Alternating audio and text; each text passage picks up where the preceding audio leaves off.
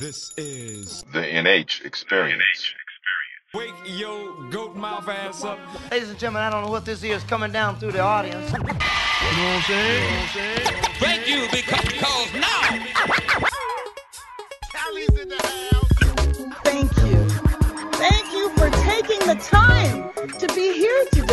And yes, like Mayor Bass, thank you all for tuning in to the NH Experience. We have a brand new show, a whole lot to unpack. Good morning, good afternoon, good evening, wherever you may be on this planet. Hope everybody had a great weekend and a great start to the brand new week. Before I get started, get going, make sure you follow me on Instagram at Nick Hamilton LA, as well as on Twitter at Nick Hamilton 213. Got to bring my guy, producer extraordinary, engineer to the stars. Jake Warner, what's going on, man? What's good with it, Nick, man? What a weekend. What a beginning of the week. I'm ready to go, man. I'm recharged, I'm focused, and I'm down to do this show. And I'm just happy, bro. I'm ready to get it going. I'm focused, man. I'm focused, man. Listen, it's been a lot going on in the last week. I know last week we didn't we didn't talk to everybody because we had to take some time off, but we are back. Final two episodes of the year before we head on out for the year and, and introduce 2023. But I will say this much. Y'all know what time it is.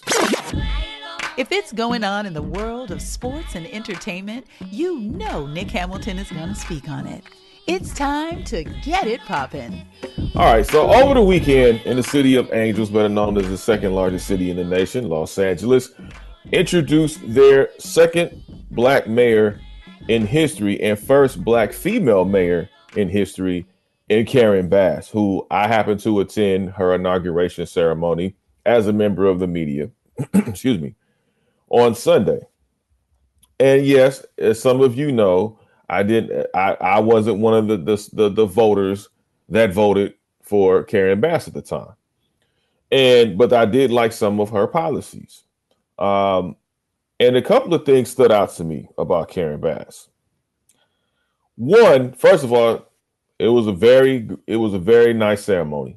I mean, she had Chloe Bailey singing. She had Mary. She brought Mary Mary out to sing.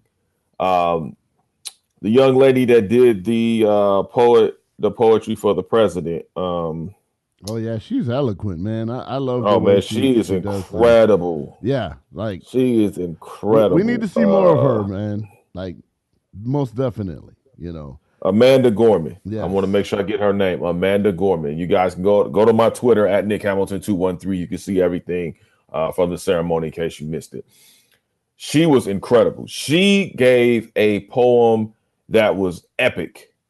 Um, Stevie Wonder came out, mm. sang a few songs, and, and one of the songs that he sang was uh, that he wrote for former South African President Nelson Mandela that he sang at uh, Karen Bass's inauguration, and of course, Vice President Kamala Harris came out and swore her in. Um, it was an interesting moment because when you start, I, I, I, pay attention to so many different things. Obviously, you pay attention to the people that are on the stage, but I look at the the crowd and I watched the, some of the faces in the crowd because I was where we were seated. Um, I was seated kind of close to the stage, maybe about seven, maybe about eight or nine rows back. Mm-hmm. So I had pretty good bird's eye view. And I'm watching the crowd and I'm watching the people, and everybody's hyped up on the emotion. Everybody's hyped up you know, because it's, it's it is historic the fact that you see the first black woman mayor of a large city like Los Angeles, and I and it, and it hit me because it was like, damn, she's only the second black mayor and the first female mayor, like black female mayor of a city like this. I'm like, yeah. We talk about diversity, but damn, what the hell was the diversity when it came to the mayoralship? Right, and, and, and you know, because, I'm sorry, Nick. Go ahead. no, no, it, I'm just I'm just appalled, dude. It, like it's just it's mind boggling. I, I, I'm I'm at a point now where I'm really tired of hearing the first black so and so, the first Latino so and so. It's ridiculous. All these years later, we're still saying that. We shouldn't be saying mm-hmm. that anymore because it should just be mainstream.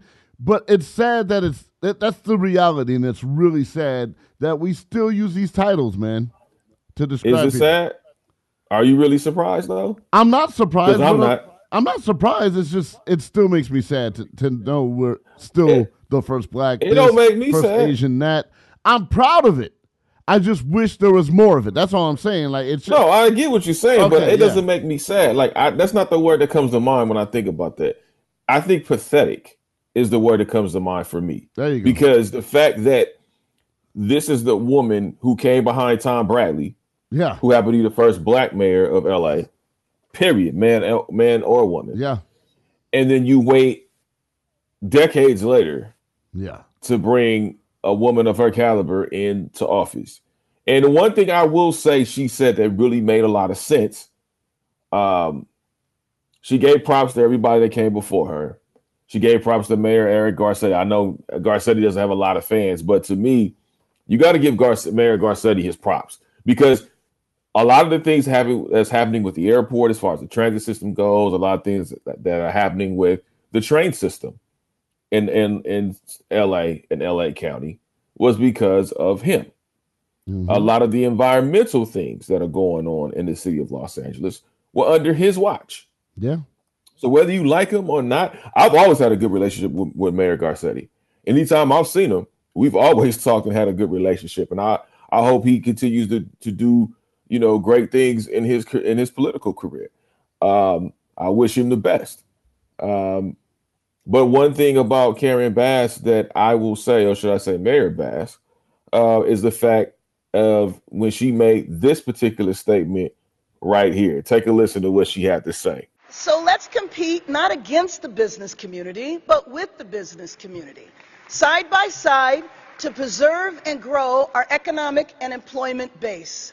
That starts with bringing people inside and safer and cleaner neighborhoods with reliable city services.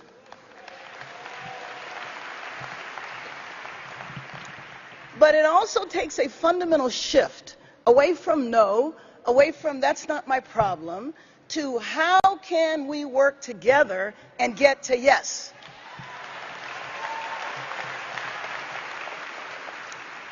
It starts when we understand when businesses open, when businesses grow, when businesses thrive, they hire people.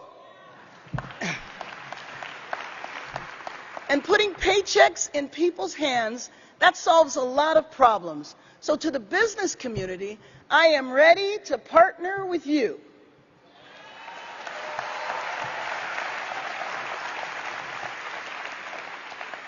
Angelenos, we need to recreate the spirit that I have seen in Los Angeles after our most trying times. After an earthquake, everyone in the city looks around and asks, what part can they play? What effort can they join? What specifically can I do to help my fellow Angelenos? Well, right now, there is a role for everyone. If you are a Hollywood creative, I call on you to help inspire people to get involved in our city. If you're a tech entrepreneur, I call on you to help me make City Hall run smarter, faster, and with more accountability. If you are retired, I call on you to share your wisdom with our youth. And if you're a community organizer, let's organize our neighborhoods together. And that's exactly what you have to do. You have to challenge people, man. You have you can't. I'm so sick and tired. Now, this is the part I'm sick and tired of. I'm sick and tired of all you trifling bastards out there that want to blame politicians for not getting the job done, and you sit on your your you sit on your raw keisters and do nothing but complain and point fingers mm-hmm. and don't do anything to better the situation. You don't get involved. You sit at your barbershops or your hair salons or nail salons or in your backyards or wherever the hell you, you claim to, to, to, to, to reside at. And you sit there and you complain. You don't get involved. You don't do anything. Oh, well, you know, I, I one person can't do anything. Well, that's see, that's the problem. If a, if a bunch of one one persons have that same attitude, Yeah. then of course nothing gets done. But if you uh, maybe you have to be the kickstarter in your community, maybe you have to be the kickstarter in your neighborhood to realize. And I'm not just talking about using your words. I'm talking about being involved via action. And mm-hmm. sometimes that is eh, that is a process. And I and I agree with Karen Bass. You can't just blame, just like everybody wants to blame Obama for, oh man, President Obama didn't do it a lot for the black community. What what what what what responsibility did you bestow upon him? Absolutely. You can't just blame him and say, "Oh, well, President Obama didn't do anything for, for the black community," or for uh, uh, he did stuff for other communities. You know why? Because other communities put his feet to the fire. Other communities held him at his word, and they made sure that they reminded him of what he promised during his campaign. We didn't do that, mm-hmm. so you can't blame a president for not doing that. Just like you can't blame whether it's Karen Bass or whoever at the end of her term if she doesn't get X, Y, and Z done in your community, you can't necessarily give her all of the blame. I'm not saying she's not without blame. I'm saying you can't give her all of the blame right. because that's why I'm glad she challenged everybody in the city and in the county of Los Angeles, for that matter, mm-hmm. and even throughout the state to say, look, this is beyond a city problem. Like she said, our problems go beyond the city limits. I'm challenging the county of Los Angeles. I'm I'm I'm talking to Governor Newsom, and this is what we have to do to fix this. But as if if, if black people in the black community don't say, look, you told us this, we are holding you to this mm-hmm. in your term, right? Maybe not the first hundred days because obviously we have a huge homeless problem that that needs to be eh, put a dent in. Um, there are a lot of other uh, situations as far as crime, as far as uh, the employment rate, and things of that nature. Get all of that. That's all very important. But so is the economic status of black businesses and minority owned businesses throughout the city. And that was one of my points as far as when I looked at, okay, what is your plan for black businesses and, and getting them the access to capital and minority owned businesses and getting them the access to capital, not just the capital, but having access to. Mm-hmm. And she challenged everybody. If you heard of that clip, where she said, okay, if you tech savvy, help help the city become more tech savvy, run run better, run faster. Mm-hmm. You know, so she challenged everybody to get involved, which I'm like, hey, she got a point. She has a very valid point. So I said, okay, Mayor, I'll take you up on that challenge. Yeah. You know, as a as a citizen of this of this fair city, I'll take you up on that challenge, no problem. Absolutely. um, you know what I mean? So I think it's just it comes it comes to a point where um, I think we have to take responsibility and maintain responsibility for ourselves. But I thought it was a great ceremony. We'll see what happens. She did declare that she's going to in the first day uh, of her being the mayor, she will de- uh, declare a state of emergency so that she can get uh, resources to deal with the ever growing homeless uh, problem that that continues to plague our city. Um, and it, to me, it's like it's not about just getting people houses; it's about getting the mental mental and emotional help. Yeah. Um, it's about getting them. You know, there are a lot of people that not just people that just okay, we they lost their jobs unfortunately, or they lost their homes. There's a lot of veterans, and you can speak to that, Jay, oh, because you man. being a veteran. I, there are a lot of veterans on the street that need mental and physical services, man. Absolutely, and I will speak on that. And thank you for that. Um, first of all, I grew up homeless. Uh, for for a good year, I lived out of a van as a teenager. So imagine trying to get through high school and, and, and have a social life and get over anxiety and puberty and all that stuff, and you're living in a van. So it's not easy. And so I have a soft spot for homeless people. And now the veteran problem, here's the thing, and I'll speak on this quickly. There's no big transition from being a uh, someone in the Navy or, or, or the military to civilian. There's no programs that are funded by the government. There's no any any resources for that. So when people come home, they've had PTSD and they've done all these things, they got to come back and acclimate to a normal society. And for some, it's very hard because you're you're in the military, you're trained to kill, you're trained to be, you know, take orders, and all of a sudden you're on your own. You don't have your three meals every day. You don't have all the, your, your, your set schedules, and it gets difficult. So, I think we need to tackle this, and we need to tackle it quickly. And uh, I, I, believe veterans that have served their country should get top of the line, first of the line priority when it comes to some kind of homes. But you also need the training, and you also need all the the the the, the skill sets, uh, like trade schools, like help help out the veterans. That's why we have a problem. But people just want to just oh throw them in a home to be all right. Give them the skills they need to maintain a job. Give them the skills they need to maintain functioning in a normal society. And I props to Karen Bass for that. That she wants to tackle that first and foremost. Well, speaking of veterans, uh, there are a lot of people that are upset as of late.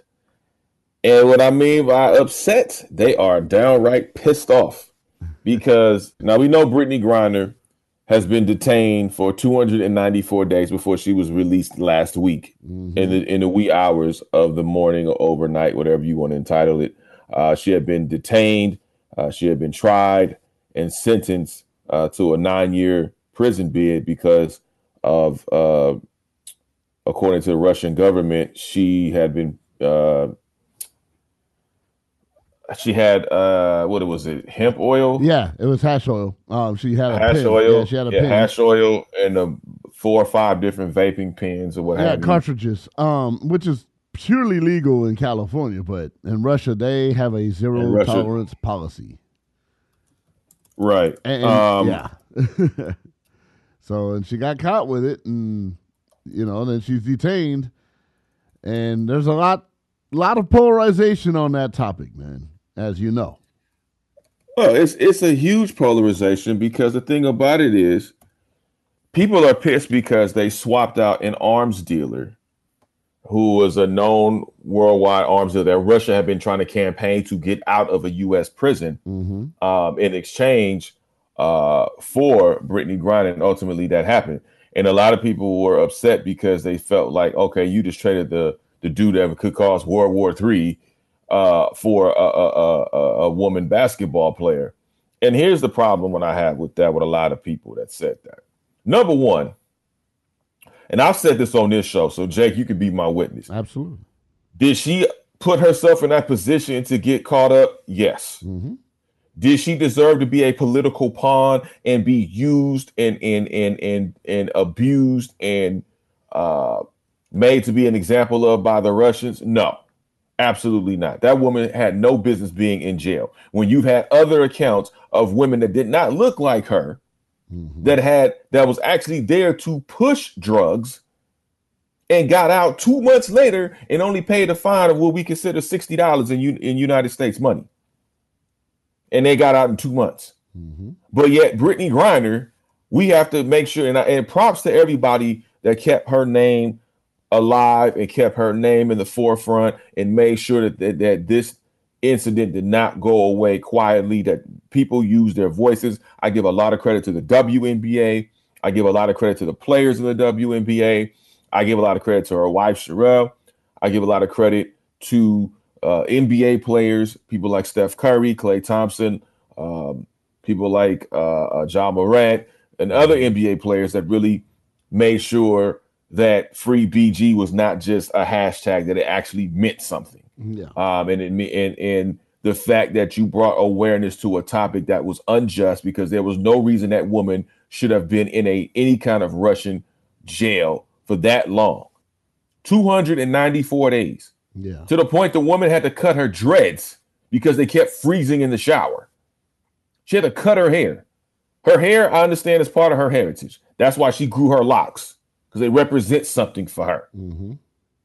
And the fact that woman had to go through all of that stuff, and I've heard a lot of the negative complaints calling her Joanna Man and calling her a, a, a, hippie. I've seen some stuff where they called her a drug. You oh, you gonna trade a drug addict for arms dealer? What about the other guy that's in that's that's stuck over there that can't get out. Well, guess what? Russia said, take it or leave it. We want the arms dealer. You take the basketball player. Take it or leave it. What is Joe Biden and his administration supposed to do? Say no. No, they can. You, the U.S. was not in the position to play hardball, so they had to take Brittney Griner, which I'm glad they did. And, that, and let's not. Uh, that's all they offered was her. So I mean, that's how they operated. Yeah, that's all. That's the only way they operated it. Exactly. So, so what is you? What are you supposed to do? Are you really supposed to sit up there and just say, "Well, you know, act uh, and posture," and, and meanwhile, while you're posturing, uh, you this woman continues to to lay dormant in a prison that she that she doesn't belong in. Is that what we're gonna do? We just gonna we gonna sit there and just do that? and and let's keep it real too. The previous administration could have done the same thing and tried to trade for the prisoner of war, so to speak, or the veteran, the, the Marine, and they didn't do it. So it goes hand in hand. And if you're only offered Brittney Griner, you're gonna take it. But people don't see that, and, and it's all politics, and that's what happens in these scenarios. So, it, it, again, polarizing situation. You know, she's home. Good for her. Should she have done what she did? Absolutely not. But for what she did, I don't think she deserved that much time. When it's a slap on the wrist to everyone else, like you said, especially when you have other tourists come in the country and do things like that. But eh, again, slippery slope for all. But when that's all you're offered, you take it. And the previous administration didn't do anything at all. So all that noise can go. Yeah, I mean, eh, nobody even knew about uh, everything that went on, right? Like Exactly. everybody, people, we were all. What was it? Paul Whelan is his name, if I'm not mistaken. Nobody even knew about Paul Whelan until we heard, we talked about Brittney Griner and, and, and trying to secure her release.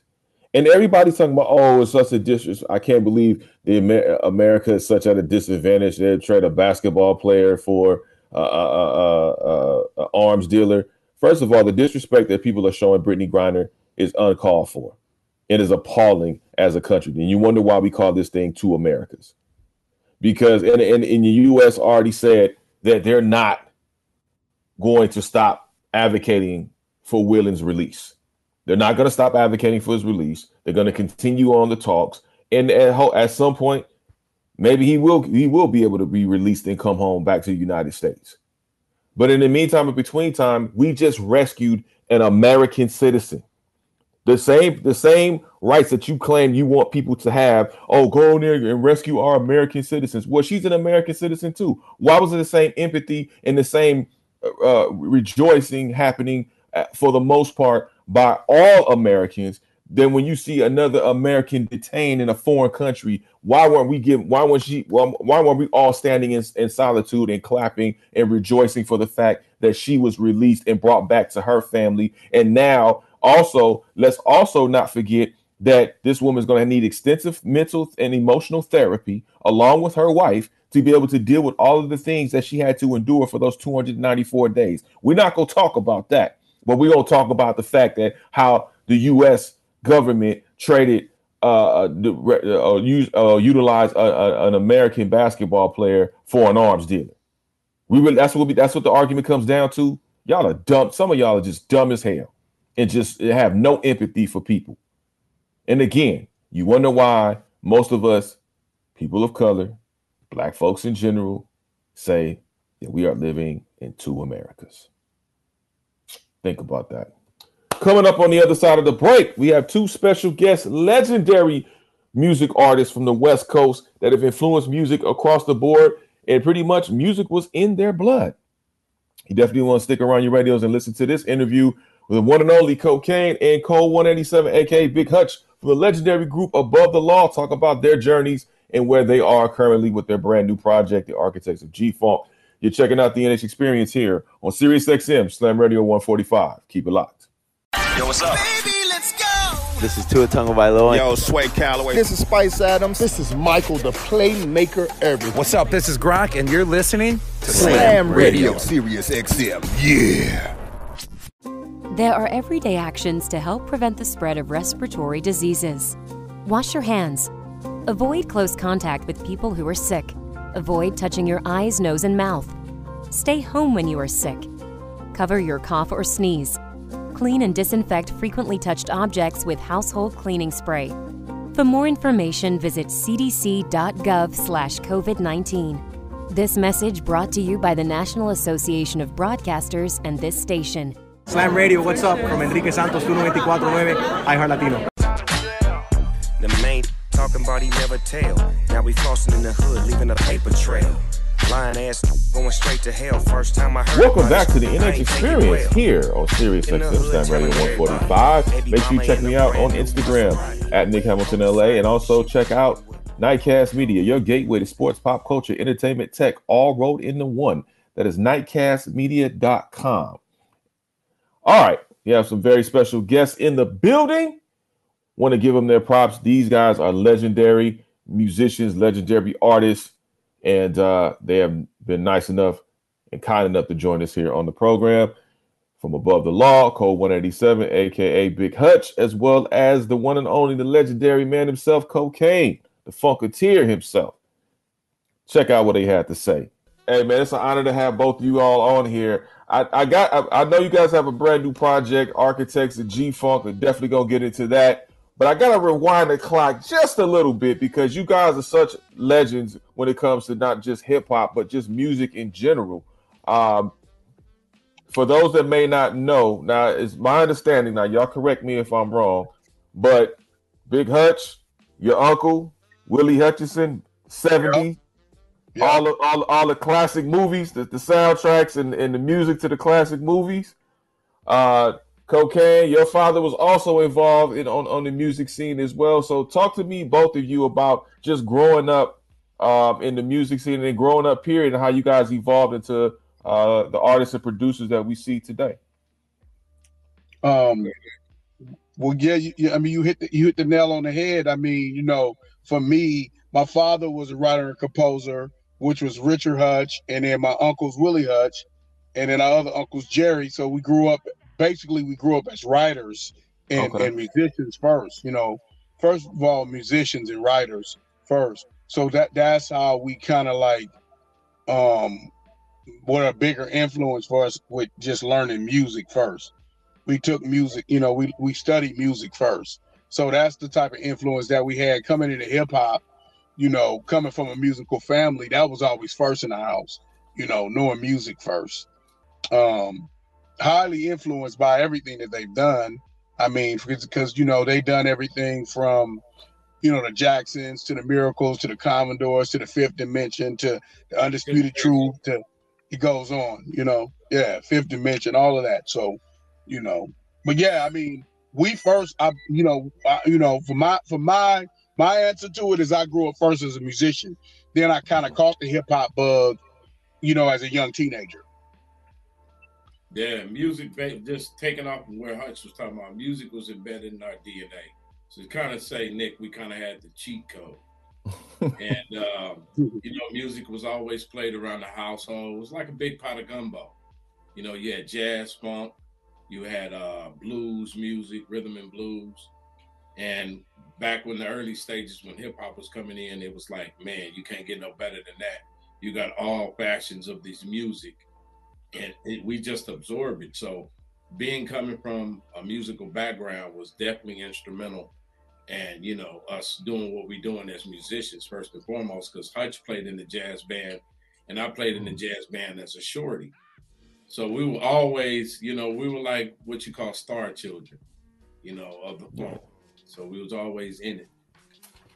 No that's awesome man. I mean you guys obviously growing up you know obviously there there were some tough times. Um how did you still stay balanced i know you guys had to get to the streets and then just on a survival tip yeah but how yeah. did you? How were you guys able to still balance the streets and still have that love and that passion to still learn the music and still be a part of the music to really get you over the hump? I mean, surprisingly, you know, the cool thing about it is that the streets, you know, coming up in the '80s, you figure being a young, you know, teenager, you know, growing into coming into being an adult, you know, um, and being in the streets and everything, kind of wrote that soundtrack to the music. You know what I mean? Kind of, mm-hmm. you know, kind of was able to create that blueprint. That's how we created Above the Law. So always having music as that in that background for us, to, you know, something that, that we could reach for, kind of delivered us from the streets.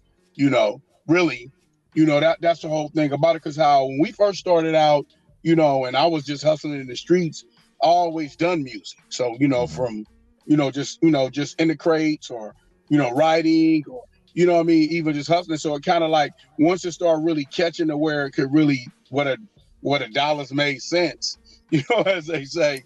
Then I started really, really taking it real serious on a professional level, and then trying to get out of the streets and take music more serious you know. But the fortunate thing about that's how we developed above the law. If we weren't in the streets, I don't think we would have had above the law and Kokane like we had it because that's the approach that we took. We took more mm-hmm. in our music. We took more of a street approach. It kind of helped us write, you know, write the um. It kind of became the blueprint of what our sound was.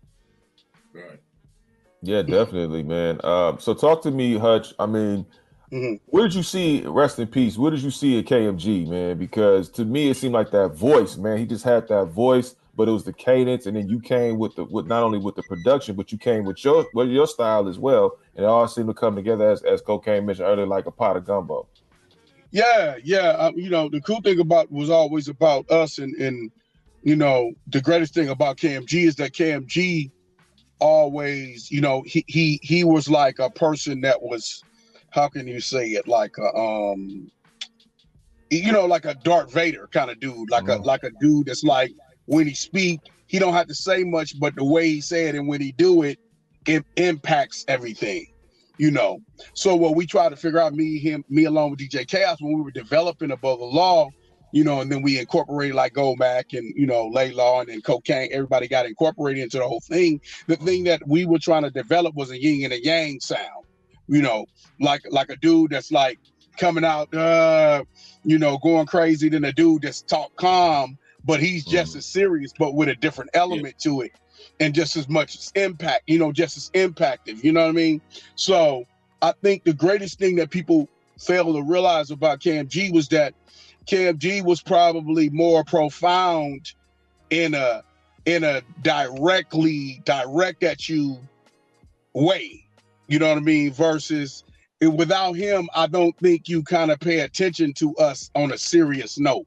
You know, like far as on a, you know, like distinctively, like these motherfuckers mm-hmm. mean business. It's like, like I said, it's like Darth Vader speaking or something. You know what I mean? it's like who's the black ass dude that that deep ass voice? Like they, these motherfuckers mean business. You know, like that. So, mm-hmm. uh, um, and and I mean, prolific writer. Um, he's a part of everything that we do. When we develop, you know, the G Funk sound I mean, I basically sonically put it around me, him, and Kokane's voices. You know what I mean? That's how I developed it. It was all around our voices sonically. So without that, we wouldn't even even had that sound because it's the dark, the light, and then the added extra, you know, the, the the sprinkles around it, you know, which which became our signature sound, you know. And um, yeah, I mean, just I mean, I I I can't express enough how it doesn't happen without his voice you know. Mm-hmm. no, that's and that's what I always I've said this before, and I'll say it to you, Big Hutch, because I finally, mm-hmm. you know, that's. But that's the brilliance yeah. of you. I think people don't really realize and really give credit to. Because for mm-hmm. you to even have that vision to see, okay, the light, the dark, this how this how to come in, this person has to come in here. That's never right. easy. So for you mm-hmm. to see that, and then I'm gonna ask Kokane, I'm gonna flip it, ask Kokane, because obviously your voice, man, is is legendary. Like your voice stands out. Like we talked about KMG. We talked about yeah. you. So, Kokane, at what point did you realize, okay, this is the voice I have, this is the voice I'm going to develop and use and really get me get me in there? Well, you know, Hutch is my sensei, my mentor, you know, and uh, you know, he he challenged me. He put me up to those challenges because he seen I was bold enough and actually can do, you know, imitating your George Clinton, your Curtis Mayfield, and your Rick James, just as well as being an MC. Mm-hmm. So in 1989, prior to signing the Ruthless Records, he said, I got a name that I want to call you. I said, What is it? So my cousin named me Kokane. I sat back for three minutes. and I thought, I thought, excuse me, I thought that was a brilliant idea for controversy. there wasn't no secret to to what Easy E got down. Actually, you know, being banned off your MTVs and different other stuff like that, it worked in Ruthless Records' favor. Mm-hmm. So once I, I accepted the name, I did a three song demo in 1989. And a contributing member of uh, NWA, Larry Goodman, which his name is Laylaw, was also right. others would go back. So mm-hmm. we did a three song demo. Laylaw and Hutch shot it to Eric Wright, Easy E, rest in peace. And it didn't take long for me to get signed because they said, here's somebody that do five to six different styles. This guy is bipolar when it comes to and he really doing it. And this was prior to the days of your auto tunes, your Melodynes, your disc dynes. No, yep. you had to really had bars, and you really had to have some type of talent. So everybody, in my humble opinion, that's why they don't stress it enough with mentors. Mm-hmm. You know, mm-hmm. we we had a lot of mentors growing up, and uh, whether we listened to them or not, you know, but I, I'm glad I listened to my mentor, 187 that put me up to the challenge. And then at the same time, you know, due to the name of the most controversial name in the game, cocaine, We turn it around and spell it K O K A N E. That means when you hear our music, you it's like warning, listening may become addicted. So we're doing the spin-off of the drug game, but we're using mostly with a funk thing. Mm-hmm. Yeah. That was cool, man. That was my humble, humble surroundings. That was my introduction, signing to Ruthless Records. But then it was a lot of lot of things that was going to come after that because after Above the Law came out one of the most prolific albums, Living Like Hustlers, uh, in 1990. I was next coming out in 1991, but Epic Records was distributing Ruthless Records at that time, and they was so scared of the name. Even when I got on interviews and say my name's K O K A N E, not Coca Cola, that actually didn't change the name, that actually used to put things in their stuff, right? Mhm. But traditionally, they wouldn't have them because the FCC laws see these guys and they already stereotyping us. You know, what I mean? so you know, a lot of times because of the name cocaine in my early beginning stages, and uh, people wouldn't play my stuff on the radio. But because of cats like Cold 187, Laylaw, Dr. Dre, Easy E, they put me up to the challenge, and it was like Public Enemy. You know, who cares about the radio? Who cares about a goddamn Grammy? You know what I mean? Yep, that's right. And that challenged me even more because music was already embedded into Hutch's DNA and my DNA. And we was like, shit, okay. They don't want to play us, man. We'll get hot on the streets.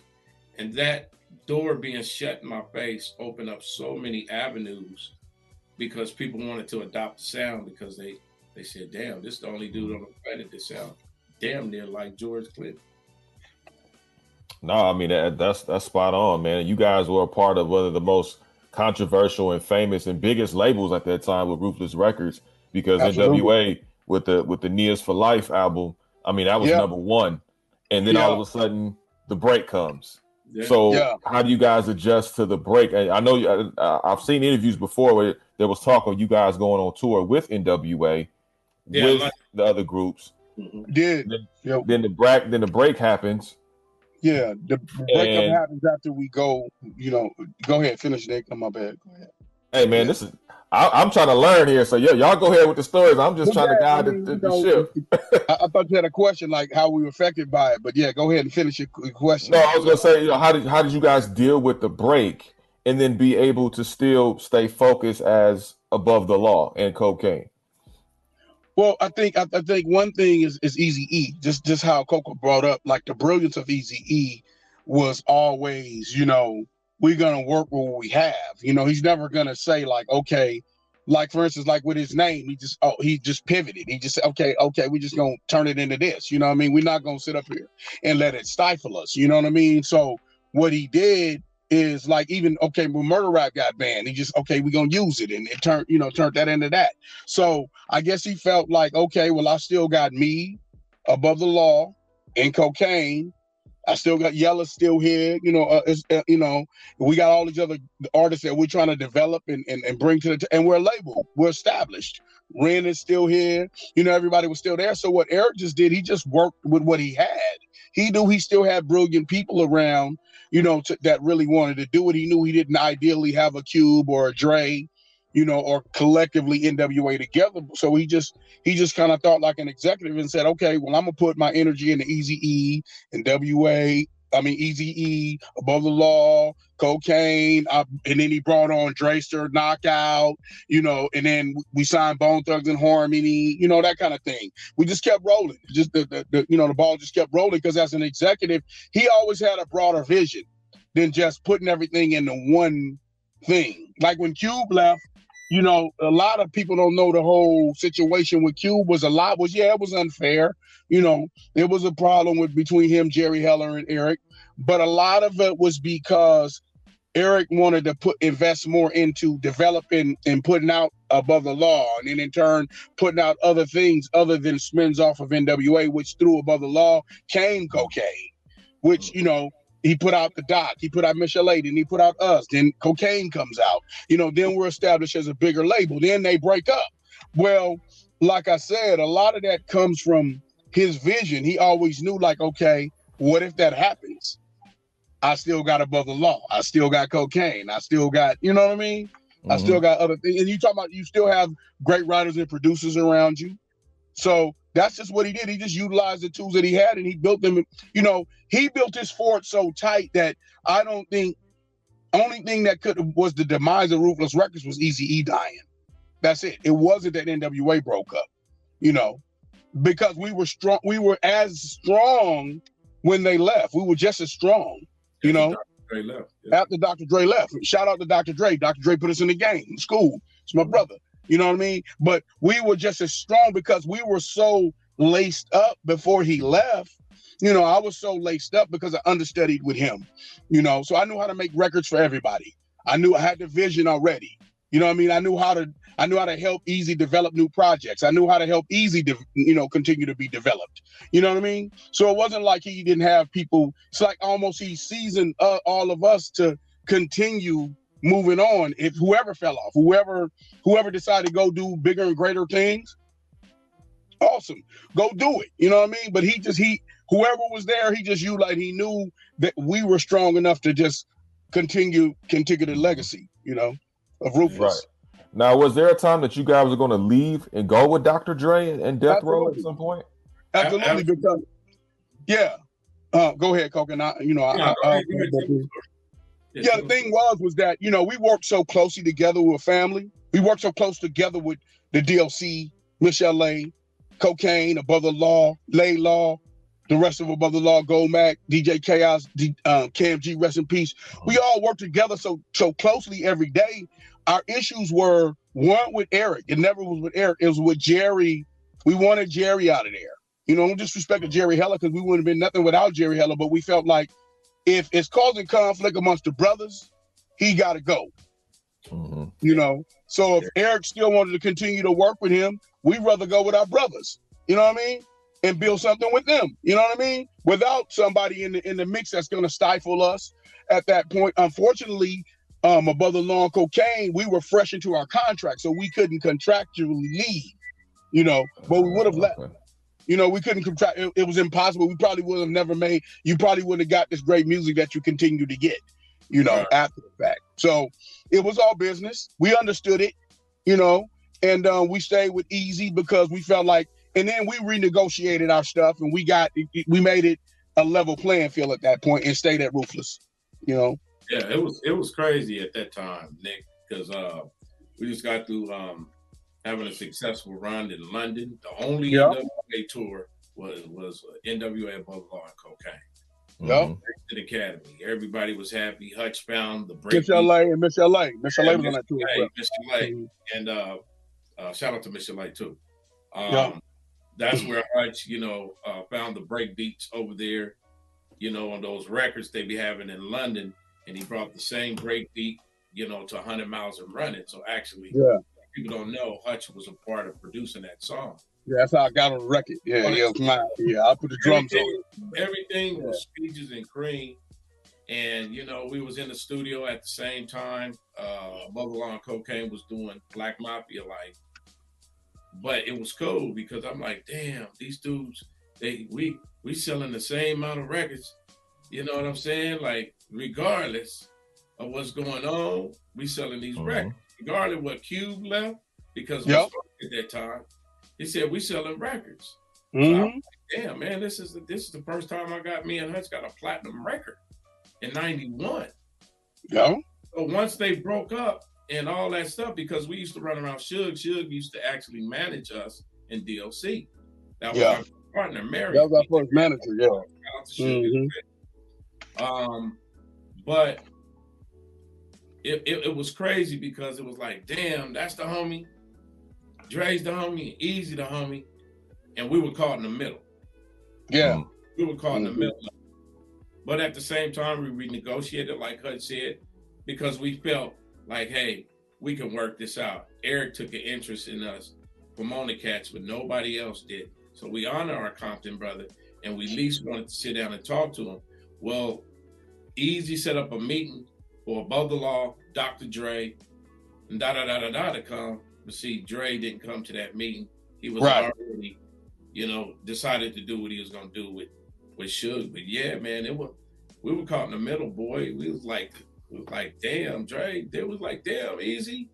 But that's just the way it was was back then. But the cool thing about that versus what's going on in hip hop today. Man, they would drive around the corner, live in Calabasas with each other, and wasn't nobody rolling down the window dumping on each other. That's true. Yeah. You know, yeah. the only, yeah. you know, it was forces around them that got into some potential gangster shit. You know what I mean? But Eazy, Eazy was not wavered. You know what I mean? He was five foot four or five, but man, he had he had the he was a gangster with it.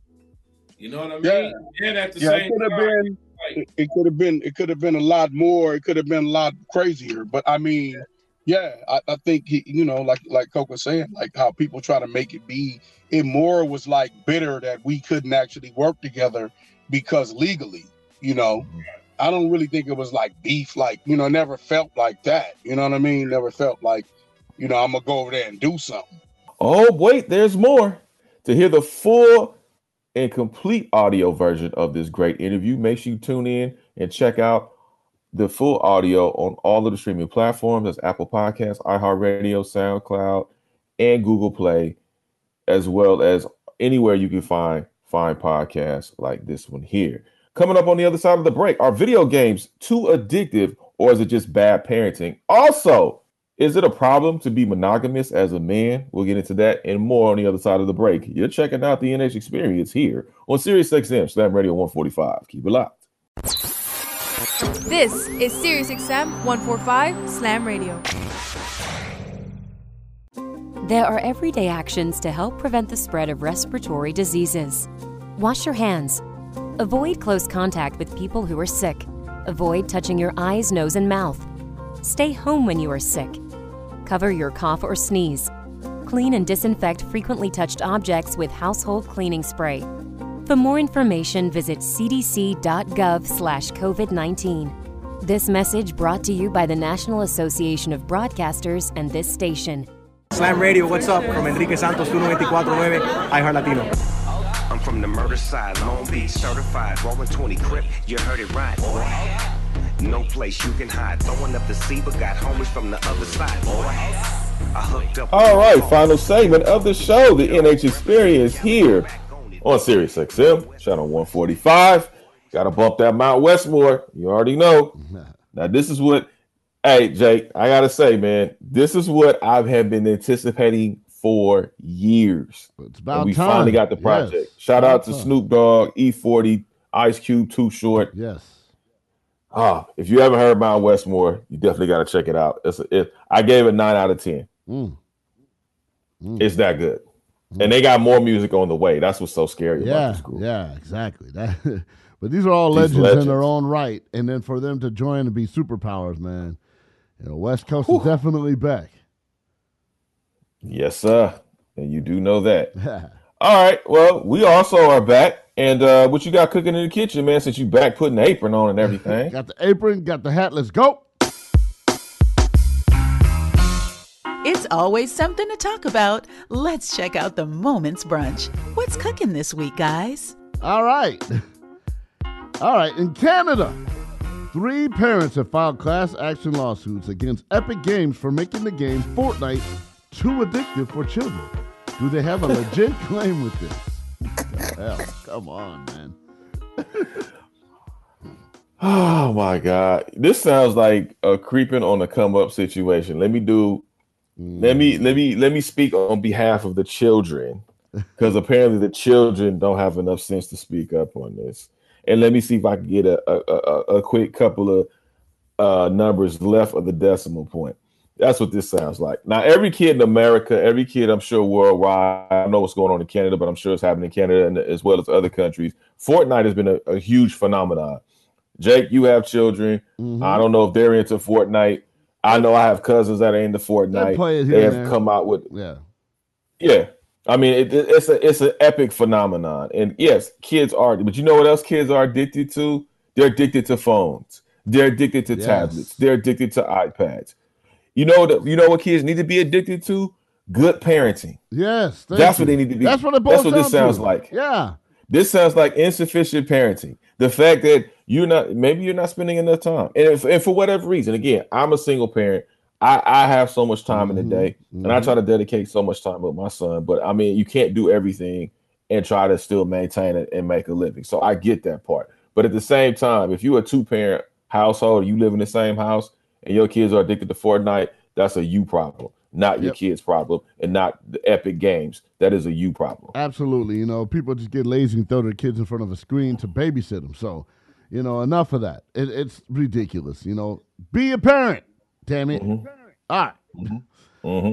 Next item on the menu Caleb Williams became the eighth USC player to win the Heisman.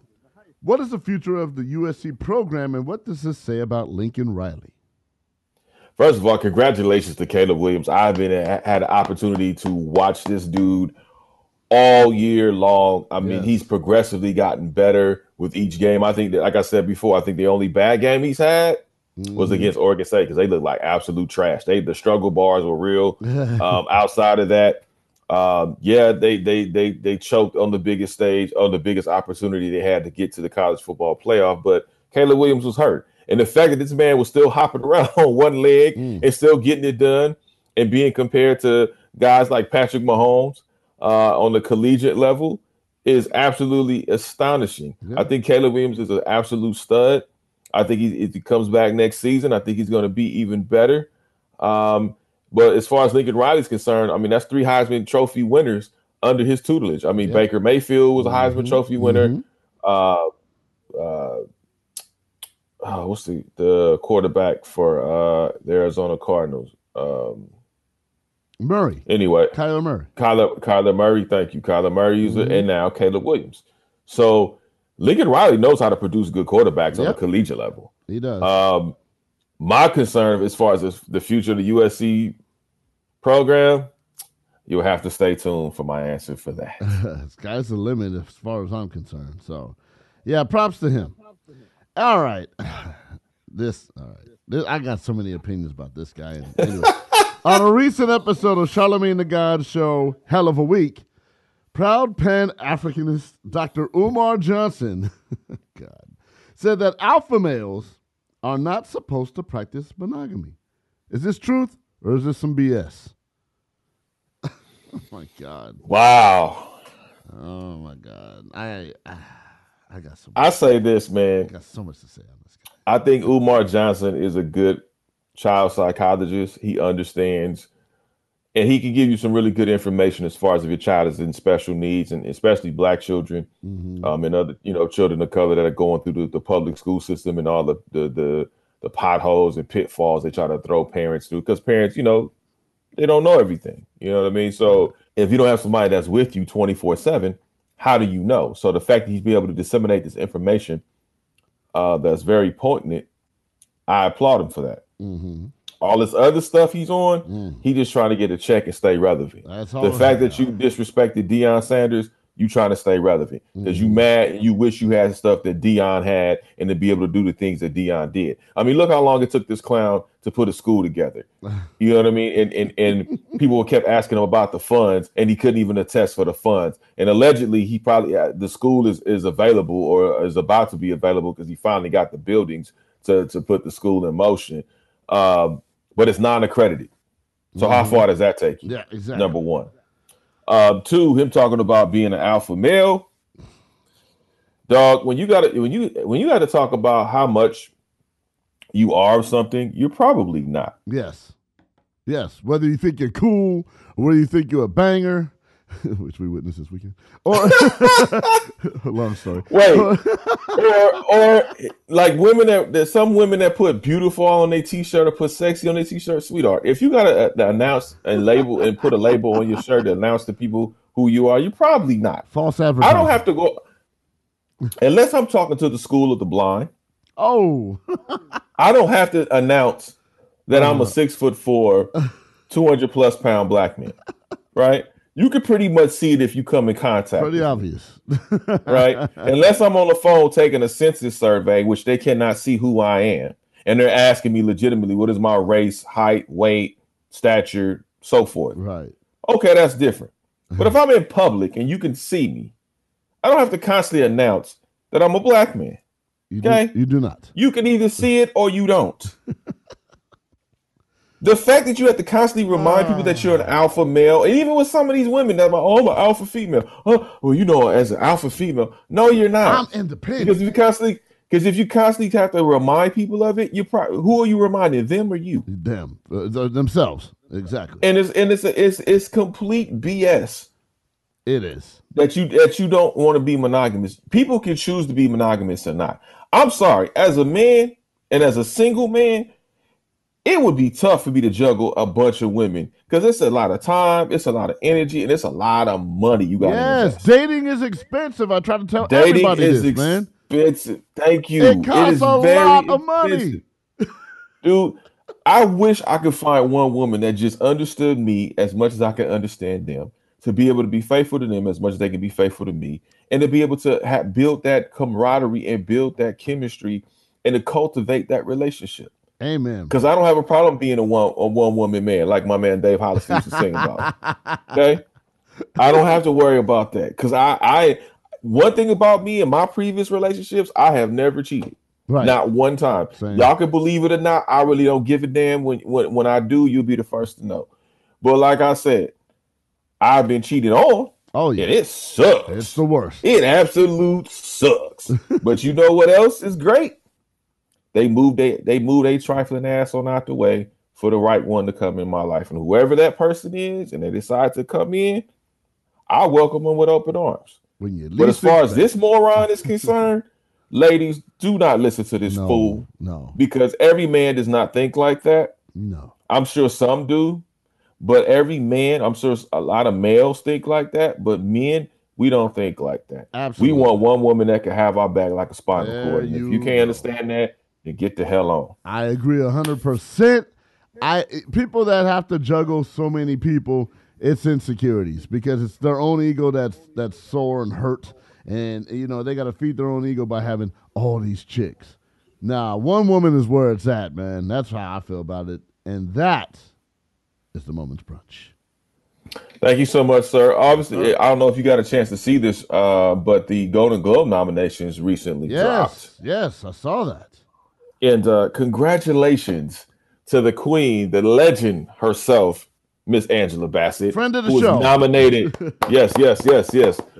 Uh, go check out my interview at youtube.com slash NH Experience TV, where she talks about her role and playing her role in the upcoming, in the uh, current blockbuster film, Wakanda Mhm. Forever, Black Panther 2. Um, I'm so thoroughly happy for her. I think she, that role that she embraced in Wakanda Forever deserves, I think she should clean house in the award season this year. Absolutely, absolutely. Oh, Rih- and also speaking of which, Rihanna uh, was nominated for a Golden Globe for her song "Lift Me Up," which I thought was powerful. If you Yeah. watch the movie, the song itself is is dope, Beautiful but song. It, it, it's more. It, it brings more strength to it when you watching the movie. Yes, absolutely, absolutely. I don't know. If you, have you seen the movie yet, Jake? I have not seen the movie yet, but I plan on seeing it. The it. hell are you waiting on, Man, man? I'm busy. I got five jobs. Now you got three kids. You mean to tell me you ain't you ain't you ain't, you ain't none of the kids want to go see Black Panther? Man, we're, we're all about to have Christmas break here soon, man. So we're all gonna have a good time, be able to watch it. Okay, I'm just saying you.